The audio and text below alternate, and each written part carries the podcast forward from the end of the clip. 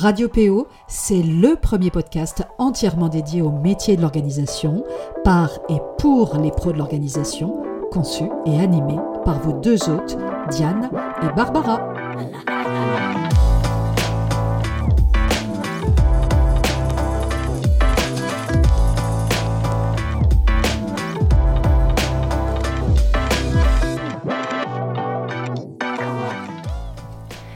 Quelques petites heures avant d'enregistrer cet épisode, on clôturait la toute première promotion de notre formation Devenir Home Organizer, l'occasion de donner quelques derniers conseils aux professionnels de l'organisation qu'elles sont progressivement devenues au fil de ces trois mois intenses. J'en profite d'ailleurs pour leur faire un petit clin d'œil et les féliciter pour le chemin déjà parcouru, car je sais qu'on leur en demande beaucoup, mais qu'aujourd'hui elles se sentent prêtes et en confiance pour se lancer dans la belle aventure qui les attend. Et justement, je me disais qu'il serait intéressant de partager avec vous les pièges et les écueils à éviter selon nous, et autant que possible avant de se lancer. On s'est dit que cela pourrait certainement servir de base de réflexion à celles et ceux parmi vous qui auraient été tentés peut-être de griller quelques étapes au risque de finir désabusés et d'abandonner là où, en s'y prenant autrement, ils ou elles auraient pu pérenniser leur activité et se faire une vraie place dans ce métier passionnant. Parce que oui, notamment avec le statut de la micro-entreprise, s'immatriculer est à la portée de tout un chacun, mais développer, faire grandir et pérenniser son activité pour en vivre, ou même déjà pour continuer d'exercer le métier que l'on aime et que l'on s'est choisi, c'est déjà une autre histoire. Alors, vous vous en doutez, il y aurait beaucoup à dire sur les moyens de se faire connaître, mais vous l'aurez compris, ce n'est pas l'objet de cet épisode. Alors, c'est parti. Le premier écueil, et probablement le plus important, serait de lâcher trop tôt ou trop vite son travail actuel pour se lancer tête baissée dans l'aventure. Disons qu'avec Diane, on a plutôt tendance à penser qu'il est préférable, tout au moins les premiers temps, de conserver son poste actuel, quitte à revoir son temps de travail à la baisse. Concilier les deux activités salariées et non salariées vous permettra de ne pas travailler sous pression financière, avec le prisme unique de vite générer du chiffre d'affaires, vous serez ainsi plus à même de travailler au développement de votre expertise avec plus de sérénité et d'objectivité, le temps aussi de tester votre marché. Un autre écueil, très fréquent lui aussi, est de vouloir des résultats tout de suite. Quand on crée son entreprise, on y a souvent mis beaucoup d'énergie, de temps et même d'affect, et c'est très souvent ce qui amène les néo-entrepreneurs à attendre des résultats immédiats ou à s'attendre encore à ce que les clients se bousculent à leur porte dès l'immatriculation de leur entreprise, comme si quelque part le marché n'attendait que. Or, on a pu constater à titre personnel et autour de nous aussi qu'atteindre les objectifs que l'on s'est fixés demande du temps, tout comme se faire connaître.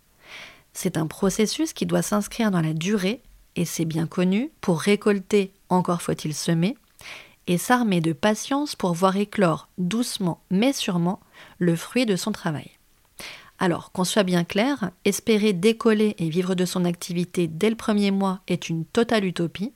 Mieux vaut donc en avoir conscience et ne pas forcément compter sur des rentrées d'argent immédiates et régulières. A contrario, un autre écueil serait d'attendre que vous soyez ultra méga super archi opérationnel et que tout soit parfait pour démarrer enfin votre activité, 4 ans après le début de votre réflexion ou encore tomber dans ce qu'on appelle nous la formationnité aiguë et ainsi reporter sans cesse votre lancement. Ce que l'on conseille aussi, et là encore c'est important, c'est de ne pas multiplier les investissements de départ. Pour démarrer, faites simple. Ne partez pas d'emblée, par exemple, dans l'idée de louer un bureau ou un local, limitez au maximum les charges fixes, surtout au démarrage. Mieux vaut donc limiter vos investissements au minimum, sauf éventuellement pour vos outils de communication qu'il vous faudra particulièrement soigner, ou pour les prestations intellectuelles qui vous permettront de bien cadrer ou border votre activité. Prendre conseil auprès d'un expert comptable pour le choix de votre statut, hors micro-entreprise, faire valider vos conditions générales de vente ou de prestation de service, se faire accompagner pour le dépôt de sa marque auprès de l'INPI, etc. Ensuite, quand on démarre, on peut parfois être tenté la première année de proposer des services à tout va et gratuitement. On a envie d'être utile et de mettre nos compétences au service de son prochain, mais attention là aussi à ne pas tomber dans le syndrome du sauveur. Alors oui pour se faire la main, pour pratiquer sur le terrain et pour compter quelques références clients à votre actif au démarrage, mais jusqu'à un certain point. Au-delà, mettez des limites et facturez. Il faudra veiller à être très clair sur ce que vous pouvez vous permettre d'offrir, à qui, dans quelles circonstances précisément et pourquoi. Bref, positionnez-vous en conscience sur ce point. Gardez à l'esprit que vous êtes ou vous serez une professionnelle, que ce que vous proposez a une valeur et que vous ne vivez pas d'amour et d'eau fraîche. Soyez enfin les premiers à être convaincus de la valeur de votre travail, ce n'est que de cette façon que vous agirez en conséquence et que vous ferez passer les bons signaux. Un autre écueil, fréquent lui aussi dans les premiers temps, consisterait à ne pas mettre un point final à une intervention. Tout simplement parce que vous aurez envie de bien faire et de rendre le meilleur travail possible, vous pourriez être tenté de ne pas clôturer officiellement votre intervention chez un client. Alors oui pour un suivi et éventuellement sur quelques mois, mais pas non-stop et peut-être pas systématiquement. À vous d'évaluer là encore ce que vous êtes en mesure d'effectuer et jusqu'à quand. Ce qu'il faut savoir, c'est qu'au départ, ça ne posera pas forcément de problème, mais qu'en sera-t-il quand votre activité aura pris de l'ampleur et que votre agenda sera bien chargé? D'autant que votre travail ne consistera pas seulement à vous rendre chez vos clients. Autant prendre de bonnes habitudes dès le départ et réfléchir, pourquoi pas dès maintenant, à la façon dont vous pourriez matérialiser la fin de votre intervention. Un autre écueil pour lequel il faudra être particulièrement vigilant consisterait à accepter des missions trop compliquées et qui dépassent votre niveau de compétence ou d'expertise. Typiquement, il s'agira le plus souvent de situations d'accumulation compulsive de type syndrome de Diogène ou encore de silogomanie.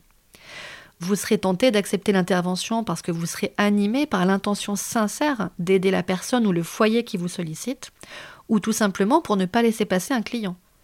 Mais accepter ce type d'intervention vous mettra d'une part en grande difficulté et ne rendra pas non plus service aux clients pour qui votre accompagnement, aussi qualitatif soit-il, ne sera pas adapté.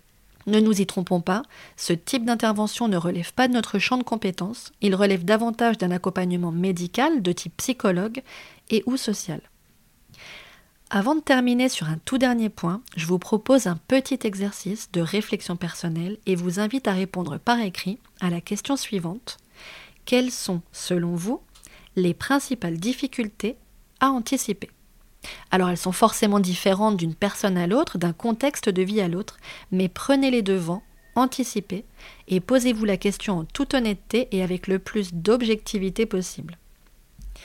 Je conclus donc sur un tout dernier point, celui de ne pas craindre la concurrence, ce vilain mot tant redouté. Alors déjà, elle concerne tous les secteurs d'activité, mais dites-vous bien que plus il y aura de professionnels de l'organisation, plus on comptera finalement d'ambassadeurs de notre métier. Et en fait, c'est très simple et mathématique. Il sera alors d'autant plus connu, reconnu et popularisé. Alors même s'il est important d'étudier à minima la concurrence, ne tombez pas non plus dans le piège de vous comparer systématiquement aux autres et ne vous sous-estimez pas. Dites-vous bien aussi que les doutes que vous pouvez avoir, et parfois même certaines difficultés, vos concurrents les rencontrent aussi tout au moins au départ. Vous vous en doutez, ce n'est pas là-dessus qu'ils choisiront de communiquer, vous ne verrez donc sur les réseaux sociaux que les bons côtés. Je dirais que mieux vaut prendre l'habitude dès le départ de cultiver sa différence, cultiver ce qui vous rend unique ou encore l'univers qui est le vôtre. Dans ces métiers d'accompagnement, au-delà même de vos offres, un client ne vous choisira pas par hasard. Certains seront plus sensibles à une personnalité tout en douceur, par exemple, là où d'autres auront davantage envie ou besoin d'un ou d'une professionnelle très punchy qui va les booster, les remuer, quitte même à leur mettre un coup de pied aux fesses si besoin. Ayez confiance en vous, mais ne négligez pas pour autant le travail nécessaire pour être ou devenir une professionnelle aguerrie, et ne négligez pas non plus de remettre en question vos pratiques, de les faire évoluer au fil du temps, car rien n'est immuable. Voilà, j'espère que ces quelques conseils vous seront utiles. Je vous souhaite un très très bon week-end et je vous dis à très bientôt sur Radio PO.